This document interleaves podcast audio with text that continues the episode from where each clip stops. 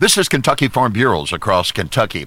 KFB First Vice President Eddie Melton says early season dry weather has taken a toll on the state's first planted corn. Some of the crop has been hurt pretty bad in areas. Other places uh, that was planted a little bit later, I think the crop we got that timely rain here a couple of weeks ago, so I think that really helped us out. But I think the soybeans are okay, but I think some of the corn hurt pretty bad as it was beginning to tassel and trying to make ears, and I think we got some dry in some places around the state that, that could could hurt people pretty bad. Melton says lighter soils in the southern areas of the state may have borne the brunt of the dry weather stress. Along the southern tier to the state, I think that earlier planted corn uh, got hit pretty good at the time that it was pollinating and and trying to trying to make an ear, and I think it got it, it could it could have hurt it up to fifty percent. Things I'm hearing. August weather will be key to Kentucky crop output. This is across Kentucky.